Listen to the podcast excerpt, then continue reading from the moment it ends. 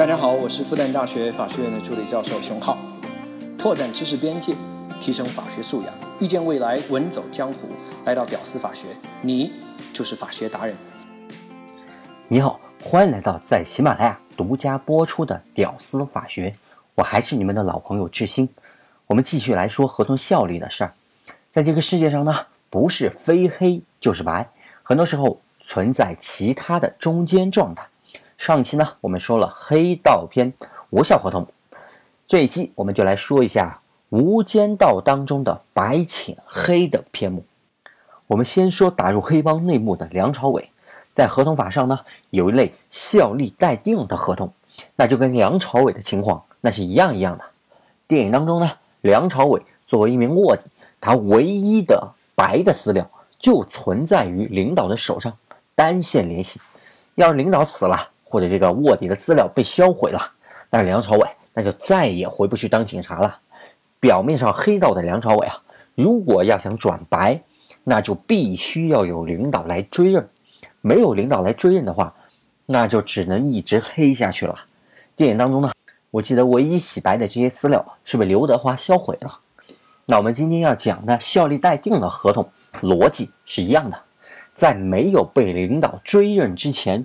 这个合同就一直处于黑的状态，也就是无效状态。但是呢，一旦领导追认了，那瞬间就白了，合同也有效了，而且从头到尾那都是有效的，可不是从追认那天才有效啊。那这个呢，你可能会问，这合同签了也就签了，为啥还要跟领导来追认呢？因为在实践当中啊，有很多情况，这签合同的人，他的权限或者能力，他有点瑕疵。合同是签了，最多他只能算个预定，还是需要领导来拍个板的。常见的情况呢，分为三种情况：能力瑕疵、无权代理、无权处分。哎，就这三种情况，我们一个一个的来看。先看第一种，能力瑕疵，比如什么呢？无行为能力人啊，十岁以下小孩啊，能力有限，或者是一眼就看出精神病来，脑袋不清爽。这就是签约的主体有问题、有瑕疵，但是呢，有的时候啊，他不是一眼就能看出来年纪小或者精神病的。有一个小女孩啊，十五岁，打扮的巨成熟，看上去像二十五，或者一精神病。有的时候吧，跟正常人一样，就是话少一点，你也很不容易看出来的。好，我们还举个例子啊，来说这个事儿。假设十五岁的波特曼爱上了杀手雷诺大叔。打算要跟雷诺私奔，去过平凡人的日子。走之前呢，波特曼打算整个容喽，以后啊，那是不想让人认出来。于是呢，就和要你好看整容医院签订了八万八的全套整容服务合同。这波特曼啊，就签了字，按了手印。医院呢，也盖了章。这合同啊，就算是签订了。回家以后呢，就把家里面的钱给偷了出来。这样付钱呢？波特曼的爹出现了，啊，声明一下啊，这故事波特曼也好，雷诺也好，都是发生在中国，都是中国人哈，不是法国人。那这个时候呢，这老爹就有两种选择，要么直接拒绝，合同撕掉，该回家回家，还想私奔，这合同就算是白签了，没用；或者是另外一种情况，这老爹想，哎呀，自己在外面惹了事儿了，自己可能马上就要死了。有杀手要来杀自己啊，朝不保夕的。嗯，算了，还是让闺女跟大叔去吧。去之前呢，整个容也好，别让杀手给认出来。于是呢，就同意了这八万八的合同，追认了。那这合同呢，正式就生效了，转为白道。但是呢，大家需要注意一点啊，这波特曼虽然小，但不是他签的所有合同都是这样的效力待定的合同。如果签的是纯获利益。啊，没有什么义务，这样的合同呢，那可以是完全有效的。我再举个例子，你就明白了。假设啊，剧情的最后，这雷诺要去执行一次九死一生的任务，去之前呢，肯定觉得自己哎呀，活都来了，那就把自己所有的资产想全部留给波特曼。两人呢，于是就签了一份赠与协议，把放有一百万现金的保险柜的钥匙就给了波特曼。这个赠与合同啊。那是不需要老爹出面来追认的，已经生效了。波特曼拿着钥匙，拿着合同，去把钱取出来保险柜里面啊，那就完了。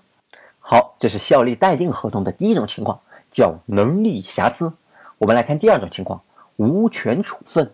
还是刚刚的例子啊，我们把波特曼年纪调大一点，十八岁啊，成年了啊，看着也是成年的样子，还是想跟大叔私奔，但是没有钱啊，于是呢，就把家里面的古董花瓶哎给偷出来，想去拿去卖。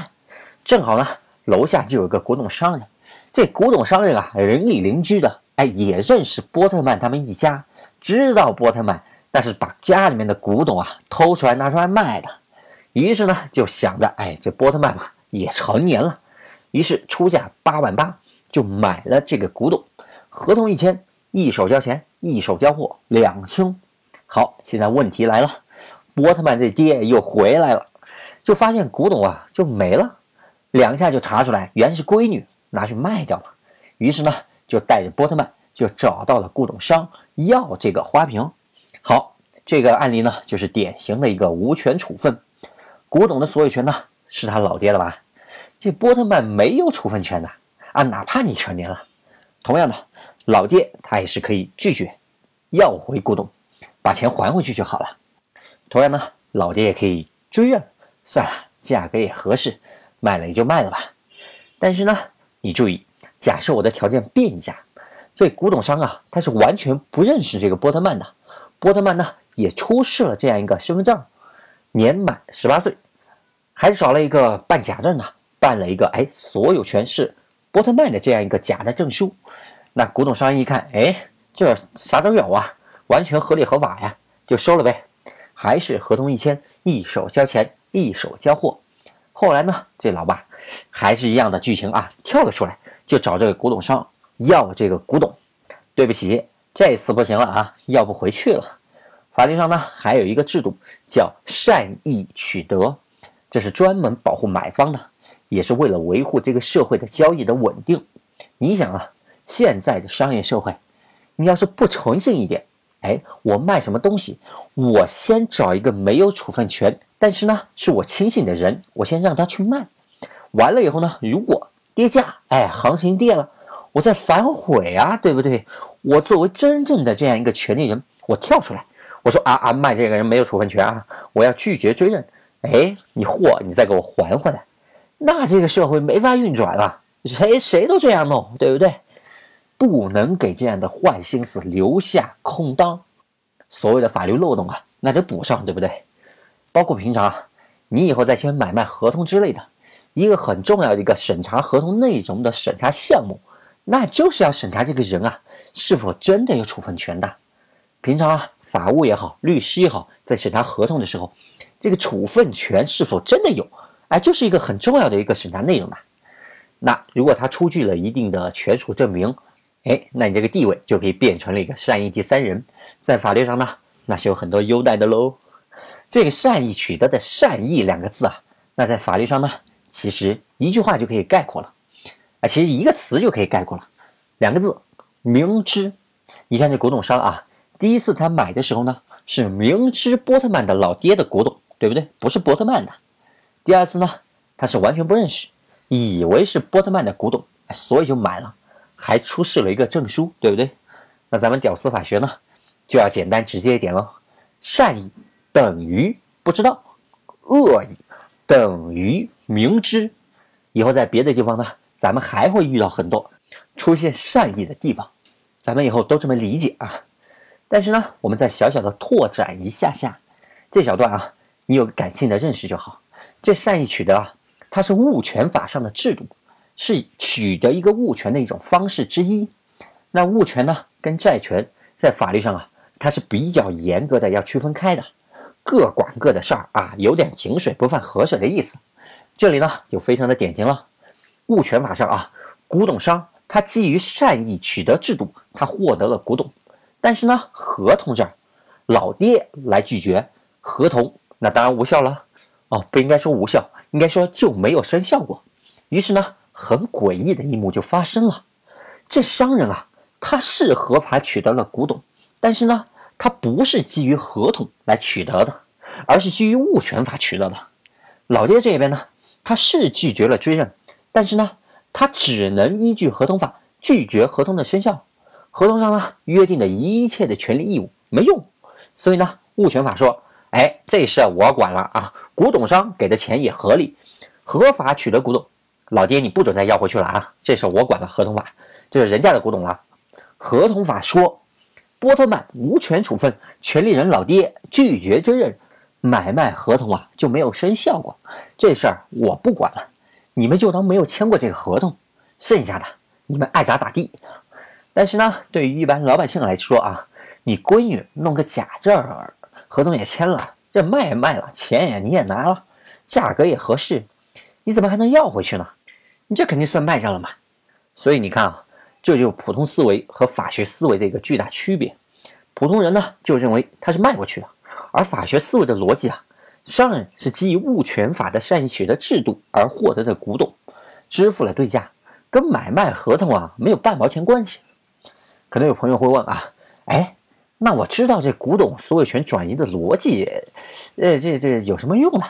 虽然呢，我个人是有那么一点点排斥这样的问题，就好像眼前没什么用的东西就不用去学一样，就像我们知道这个世界日心说它不是地心说，哎一样，对我们生活有什么用呢？对不对？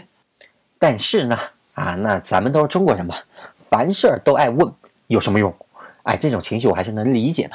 我尽量以比较实在的一个方式来进行回答。虽然商人最后的结果是取得了古董，但是路径不一样的话，如果这个官司要打起来，适用的法律范围那可能完全不一样的。搞不清楚的话，你可能法条你都翻不到。如果老爹想要打这个官司的话，那可能要翻的是物权法呀，从商人不符合善意取得这样一个条件上多下功夫。如果成功，那商人物权法上他是取得不了这个古董的，合同法上呢，他也是无法取得这个古董，因为合同就没有生效嘛。所以呢，商人就必须要返还这个古董。好，无权处分就说到这里。最后呢，我们来看第三种情况，无权代理。其实呢，无权处分和无权代理。有很多相似的地方，我们对比起来说啊，你就明白了。无权处分和无权代理一样，都是权利不够喽。你看“无权”两个字，你就知道了嘛。一个呢是直接的处分掉，一个呢是代理别人来办某个事情，包括了处分。区别呢就是以谁的名义，这是重点啊。继续刚才的例子，波特曼卖古董，那是以自己的名义在卖，那就是无权处分。如果呢，他对古董商人说是帮他爹来卖，那就无权代理了。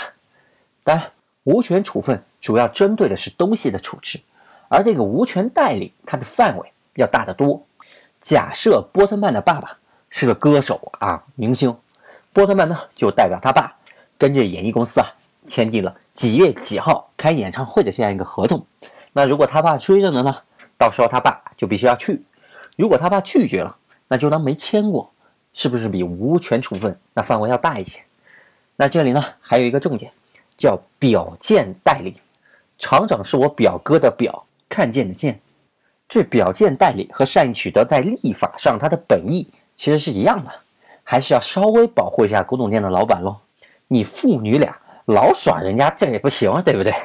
当然，更重要的目的是要维护整个市场的一个交易稳定。假设啊，这波特曼。拿出了委托书，上面清清楚楚写着：“哎，有权代表老爹签订任何的演艺合同。”哎，老爹也签了字，按了手印。那对于演艺公司，这叫什么？这叫有理由相信这波特曼他是真有权利。合同一签订的话，哎，这老爹那就不能再拒绝了。老爹到时候啊，那就必须就要来，不来的话，那算你老爹违约，人家可以起诉老爹了。当然，这里你可能会问：啊？这不对呀！那假设这个社会上随便一什么人，他看见我的巅峰颜值，他觉得我帅，他伪造一个我委托他的委托书，然后呢，拿着我的照片，再拿着这个伪造的委托书，去跟演艺公司签了一个演艺合同，然后把人钱给收了，然后他跑路了，那我岂不是必须要去履行这个合同啊？不然人演艺公司来告我怎么办？对不对？那你说的这种情况呢，叫诈骗罪。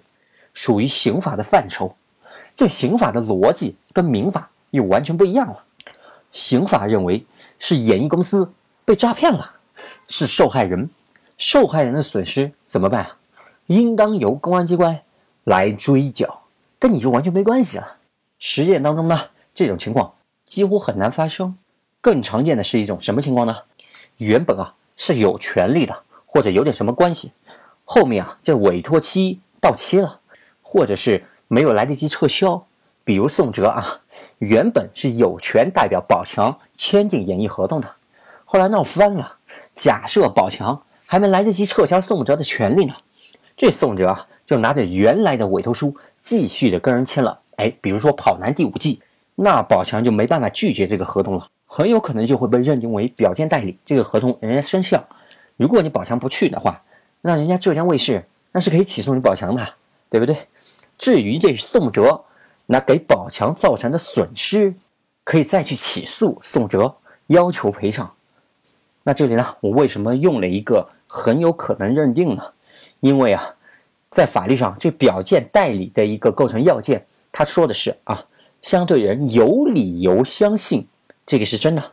那什么是有理由相信啊？你说，这里呢就是一个非常主观的一个判断标准，这就给了法官一个非常大的一个自由裁量权。好吧，自由裁量权的话题我们以后再讨论。这表见代理啊，就有这么个结构。好，节目到这里，简单给大家总结一下今天的内容。今天呢，我们讲了梁朝伟白道潜入黑道的合同。梁朝伟呢？未来如果想要洗白，就必须要靠领导来追认，否则那就只能一直黑下去。这个效力待定的合同，它的逻辑也是这样的：要有领导来追认，否则无效。那通常呢，效力待定的合同会有三种情况：第一种呢叫能力瑕疵，监护人来追认，但纯获利益，那是不需要来追认的，哎，直接领钱领利益，那就完了。第二种情况呢叫无权处分。有权利处分的人，他来追认，但是呢，注意看是不是善意取得。第三种情况，无权代理，有权利的被代理人他来追认，但是呢，一定要注意看是不是表见代理。OK，这就是我们国家合同的效力待定制度，你学会了吗？感谢你的收听，能听到最后的都是真爱。我是和你一起进步的志星，我们下期再见。